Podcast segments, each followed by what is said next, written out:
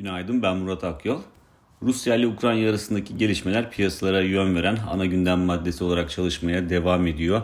E, dün Rusya'dan yapılan açıklamada Batı ve Güney'deki askeri birliklerin üstlerine geri dönmeye başladığının açıklanması piyasalarda risk iştahının belirgin şekilde güç kazanmasını sağladı ki BIST endeksinin e, günü %1.8'lik değer kazanımıyla 2038 puanda tamamladığını gördük. Orada teknik açıdan e, sıklıkla vurguladığımız gibi 2000 puan üzerinde kalınmasını son derece olumlu buluyoruz kısa vadede ki bu seviyenin üzerinde kalındıkça yukarıda 2065-2070 puana doğru yükselişin önünde anlamlı bir engel bulunmuyor. Diğer taraftan e, risk iştahındaki artışa paralel olarak paritede ki paritede önceki gün e, 1.13 seviyesinin altını test etmeye başlamıştı. Orada da yukarı yönlü eğilimin güç kazandığını görüyoruz.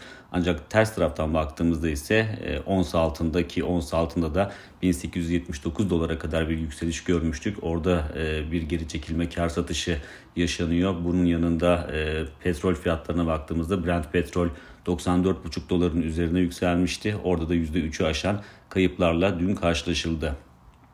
Bugüne baktığımızda ise bugün özellikle e, FED tutanakları piyasalara yön verecek ana gündem maddesi olacak gibi görünüyor. FED son toplantısında faiz oranlarında herhangi bir değişiklik yapmamıştı ama yakın zamanda faiz arttırımı geleceğine yönelik de güçlü sinyaller vermişti. E, piyasa beklentisi de zaten Mart ayında bir artırımın geleceği yönünde. Ancak artırımın boyutu e, belli değil. Orada bir belirsizlik söz konusu. 25 bas puan mı olacak, 50 bas puan mı olacak belirsizliği var piyasada. Dolayısıyla e, tutanaklarda, bugünkü tutanaklarda daha çok bu konuda daha fazla ipucu bulmaya çalışacaktır piyasalar.